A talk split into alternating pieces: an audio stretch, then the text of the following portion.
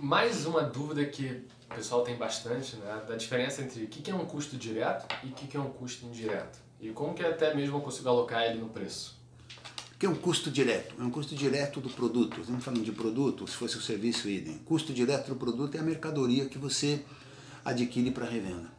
Existe a despesa direta também, para separar o custo da despesa. O imposto que você paga porque emitiu uma nota fiscal é uma despesa direta da venda daquele produto.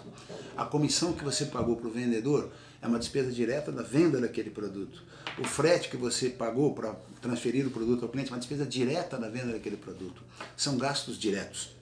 O gasto direto sempre deve ser incorporado ao resultado do produto. O grande problema é quando você não consegue nem nem cobrar o custo direto e a despesa direta. Aí você tem um produto completamente inviável do ponto de vista da margem. Ele pode ser útil para outras alternativas estratégicas, mas não do ponto de vista da margem.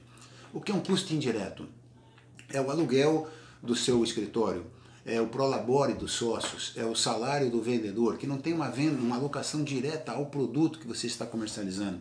A luz, a, a telefonia da empresa, não tem uma ligação direta, não tem uma correlação direta. Esses custos e despesas são indiretos ao, a gente chama de objeto de custo. O que é o objeto de custo? É o produto que você comercializa.